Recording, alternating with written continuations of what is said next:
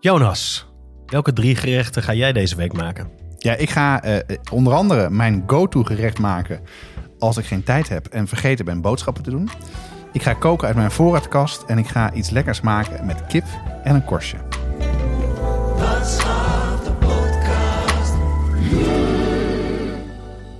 Ik ben heel benieuwd. Eh, Vertel, welke gerechten zijn het? Nou, ik begin met eh, spaghetti carbonara. Daarna maak ik eh, een risotto met gedroogd eekhoorntjesbrood en tomaten. En als laatste, de kip is van The Pie Room een kippastei. Oh, dat klinkt heel, eh, heel goed. Als eerste die eh, pasta carbonara. Je go-to gerecht, zeg je, als je geen tijd hebt.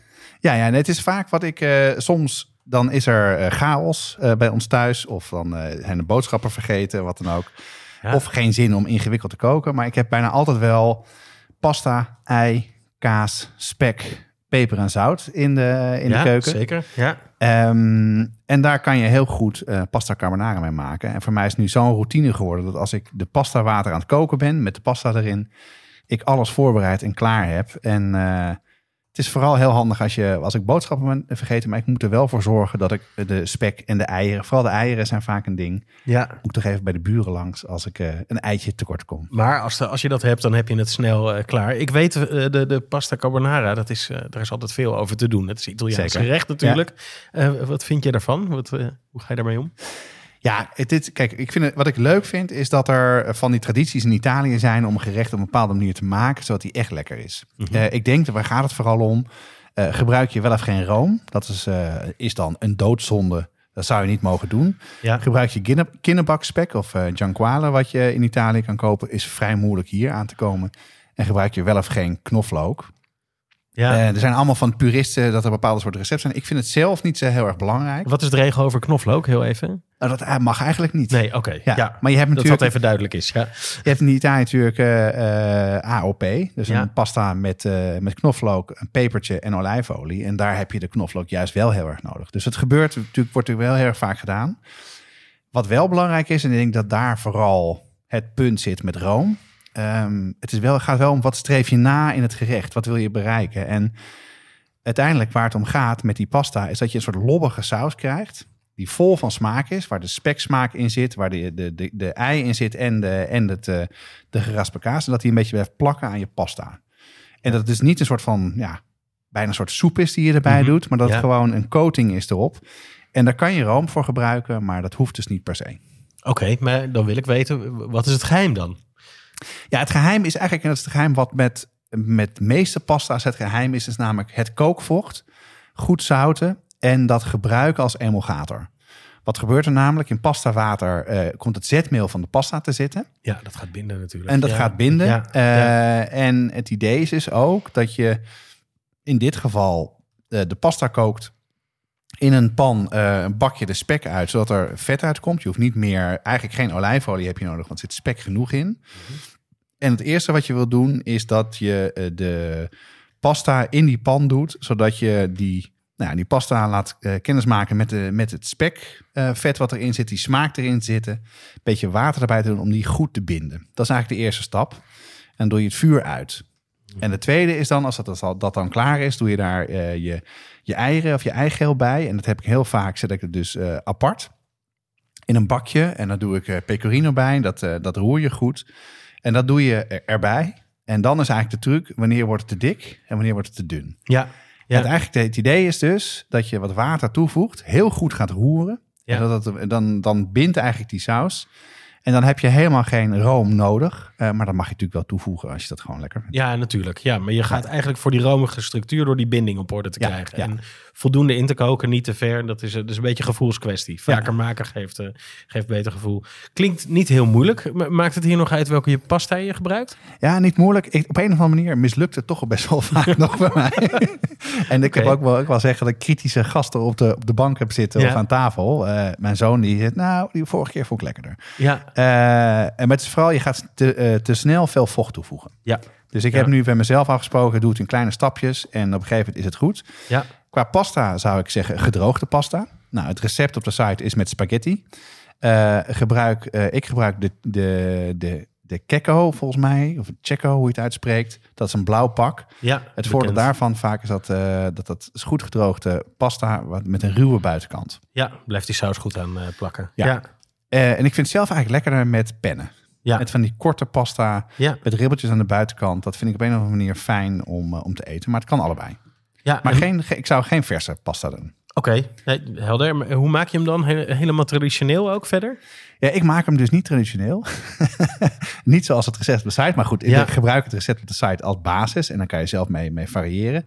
Ja, Bij mij thuis, ik probeer heel erg dat kinderbakspek te vinden, dat Gianquale. En dat is gewoon niet zo makkelijk te krijgen in, eh, in, eh, bij slagers. nee, snap ik. Nee. En vaak heeft het een soort van peperige buitenkant, peperige korst. En laatst Ja. had ik het met heel veel zout. En dat was eigenlijk mijn gerecht gewoon mislukt. Oh, dat is zonde. Ja, ja, Dus eh, ik doe, eh, mijn zoon wil de spekblokjes uit de supermarkt. ja. Eh, en wat ik meestal doe, is een combinatie doen. Als ik dat wel heb, dat kinderbakspek, dan, dan doe ik er niet te veel van. Het heeft wel een beetje een lekkere zoete smaak, wat het heeft. Ik Mhm. doe dus wel knoflook erbij. ja. Beetje in het spekvet. En dat laat ik roodbruin of goudbruin worden. En dan haal ik het eruit en gooi ik het weg. ja. En als ik voor drie personen maak, doe ik één ei en twee eidooiers. Oh dus ja. ik doe iets meer Ja. eidooiers. ja. En Waarom, waarom, waarom meer eidooiers in dit recept? Wat, wat maakt het voor verschil? ja, dan bindt het iets meer en dan wordt het Oh iets ja. vettiger. Ja, snap En ik. eh, je zou denken, kan het nog vetter? Ja, dat kan. Eh, en als laatste, eh, ik gebruik meestal pecorino. Ja. Dat, is, dat vind ik een lekkerder smaak hebben. Ja, een beetje zoutig. Ja. En ik doe er nog wat erwten uit de vriezer bij. Oké, Als ja. laatste, wat zoeter. En het is ook wel lekker, want het is natuurlijk eigenlijk helemaal geen groente in het gerecht. Dus eh, Nee, heb nee. ik toch nog de illusie dat ik iets gezonds eet. ja, inderdaad niet zo traditioneel. Laat de Italianen het maar niet horen. Maar gelukkig geen room. Dus eh, je bent eh, een beetje ertussenin, eh, kan je wel zeggen. Mooi. Tobanjam en tamarindepasta, Carnaroli rijst en de juiste tahini. yuzu sap en panko. Moeilijk te vinden, zelfs als je een goede speciaalzaak in de buurt hebt. Daarom zijn we heel blij met onze partner Pimenton.be, de webshop voor foodies en hobbycooks. Die bezorgen vanuit België in de hele Benelux voor maar 3,95 euro. Ga naar pimenton.be om te bestellen.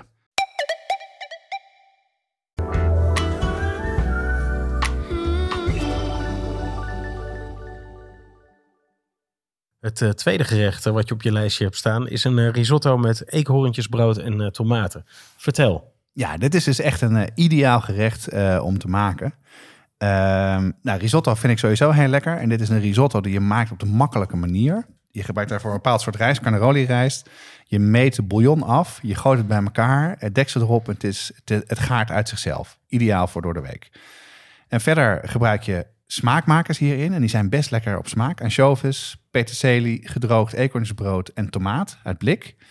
En daar maak je een, eh, een soort papje van en je verwarmt dan de risotto in de pan. Eh bouillon erbij en als het klaar is doe je dus dat sausje met eekhoornsbrood erbij. En dan heb je eigenlijk alles, behalve dan misschien de boter en de kaas en de peterselie uit de voorraadkast. Ja, bijna alles heb je dan, eh Ja. dan voorradig. Heb je nog een voorkeur eh, qua anchovies? Oh ja? Nee. Nee, ben je er picky in? En dan, Helemaal eh, niet. Oh, Nee, nee, jij wel dan? de supermarkt. Nee, maar het is populair tegenwoordig, vis in blik. Oh ja. Eh, dus ik vroeg me af of dat voor jou nog eh, uitmaakt. Maar nou, ik de maak, eh, ik gebruik, ik, ik vind, eh, eh, als ik kan, dan gebruik ik fishtails. Oh dat ja, vind ik, daarvan weet ik dat het, dat het goed is. Ja, en eh, nee, nee, nee, nee. Ja, ik heb ook altijd een eh, ijzeren voorraad eh, natuurlijk. Eh, en heb je deze specifieke dingen dan altijd eh, in de kast staan? Ja, eigenlijk wel. Ik heb eh, gedroogde paddenstoelen bijna altijd wel. Het komt, eh, ik hou van om zelf paddenstoelen te zoeken. En dan droog ik die. Eh, maar als ik het vind en als je een beetje goed zoekt... En, kan je soms eekhoornsbrood best wel goedkoop kopen. Mhm. En daar koop ik, dat zit ik in een pot. Dat bij, bij, blijft eindeloos goed. Shiitake heb ik eigenlijk ook, ook altijd wel. En ja, ik gebruik die gedroogde paddenstoelen echt heel veel. Zeker als ik iets met paddenstoelen maak. Je hebt heel weinig nodig. En het geeft meteen super veel smaak aan ja, het gerecht. Ja, absoluut. Ja. En anchovies heb, anchovies heb ik eigenlijk ook altijd wel. En tomatenblik ook.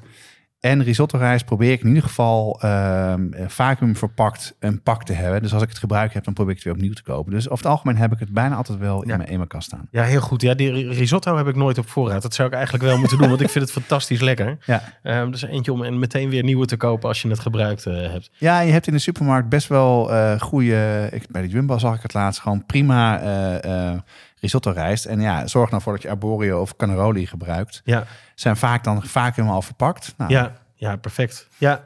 Maar dat je het in de voorraadkast kan bewaren, wil nog niet eh, zeggen dat het een eh, door de weeks gerecht is. Wa- waarom dit eh, recept wel? Nou ja, kijk, ik denk dat heel veel mensen vergeten dat risotto eigenlijk best wel makkelijk is te maken en snel klaar is. Mhm. Ja. Dit uiteindelijk, als je alles bij elkaar neemt, kan je in een kwartiertje, 20 minuten, kan je het gerecht af hebben. Ja. Je hoeft weinig te snijden. Hè? Dus je, je maakt die saus van eh anchovies en tomatenblik eh, en die peterselie. En dat, ja, en dan gebruik je ook nog een beetje de weekvocht van, eh, van de paddenstoelen. Ehm, dat is een mega smaakbom. Heel hoog op umami en heel lekker. Ja. En ja, dan verder gebruik je een, een groentebouillon en dan ben je klaar. Dus in principe, en zeker omdat het de manier is waarop je niet hoeft te roeren in de, in de risotto. Ja, dat is het verschil. Want ik associeer eh, risotto met eindeloos door die pan eh, bewegen.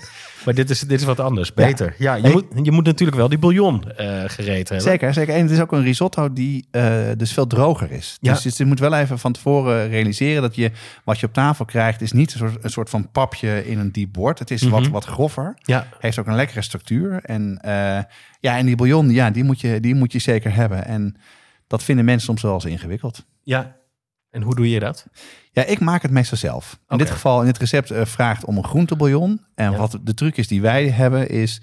Ik heb een zak in de vriezer liggen. Ja. En als ik eh, groenten verwerk, en alles wat ik overhoud, vellen, stukjes, kontjes van wortels of eh, stukjes van, eh, van ui, Ja, doe ik het in die zak. Als die zak vol is, maak ik daar een bouillon van. Ja. Nou, het is niks anders dan de zak in een grote pan met water. ja, Niet langer dan een half uur laten trekken. Ja. Zeven en weer invriezen. Niet langer dan een half uur, zeg je. Wat? Groentebouillon hoef je echt maar heel kort hoef je Ah, op te Oké, zetten. ja, goeie. Anders gaat het op een gegeven moment, wordt de smaak minder. Ja, oké. dus een soort van sweet spot waar je moet zitten. Op Ja. een half uur is die goed op smaak. En dan is het eh, invriezen en weer eh, terugzetten. Ja, je hoeft natuurlijk niet per Ja. se heel erg eh, hard te koken. Dus het is heel anders dan als je een bouillon maakt met vlees. Dan duurt dat vaak wat langer. Ja. Maar in dit geval, ja, voor mij is het een, een soort routine geworden. Dus ik heb meestal wel een blok in de vriezer liggen. Nou, je kan natuurlijk ook een potje kopen. Je hebt in de supermarkt best wel goede font eh, die er te koop is. Eh, let wel op het zout. Ik zou Ja. zelf niet te veel zout doen en het zelf wat aanlengen en op, op smaak brengen. En je kan natuurlijk ook gewoon een bouillonblokje gebruiken. Ja, en dan ook weer opletten op het zout. Want je hebt die anchovies er al in zitten natuurlijk. Zeker. Dus het is een beetje, een beetje uitvogelen. Ja, dus het is zo, eh, kijk, maar dat is wel zo. Een bouillonblokje vind ik altijd vrij heftig. Ja, Maar ja, weet je, het, eh, het, het kan er wel bij. En natuurlijk, weet je, het maakt het al uit om. ja, we hebben Een door de week gebruikt. Ja, tuurlijk. Ja. Dat zijn al eh, twee gerechten uit de voorraadkast. Dan het laatste gerecht. En daar ben ik heel nieuwsgierig naar. Dat is de kippenpastei. Heb ik nog nooit eh, zelf gemaakt. Ik ben heel benieuwd. Vertel. Ja, dit is dus een wat ingewikkelder gerecht. Eh, het heeft niet zozeer. dus één ding is, is ingewikkelder, zal ik zo uitleggen. Maar wat dit is, dit is een, een pastei van, van deeg met een hele lekkere vulling. En in dit geval een vulling met kip. Je kan het makkelijk wel maken, maar het is misschien wel een vrijdagmiddag of een thuiswerkdag recept. Het is van ehm eh, Callum eh, Franklin. Eh, die is bekend van de Pie Room in Londen. Dat een restaurant.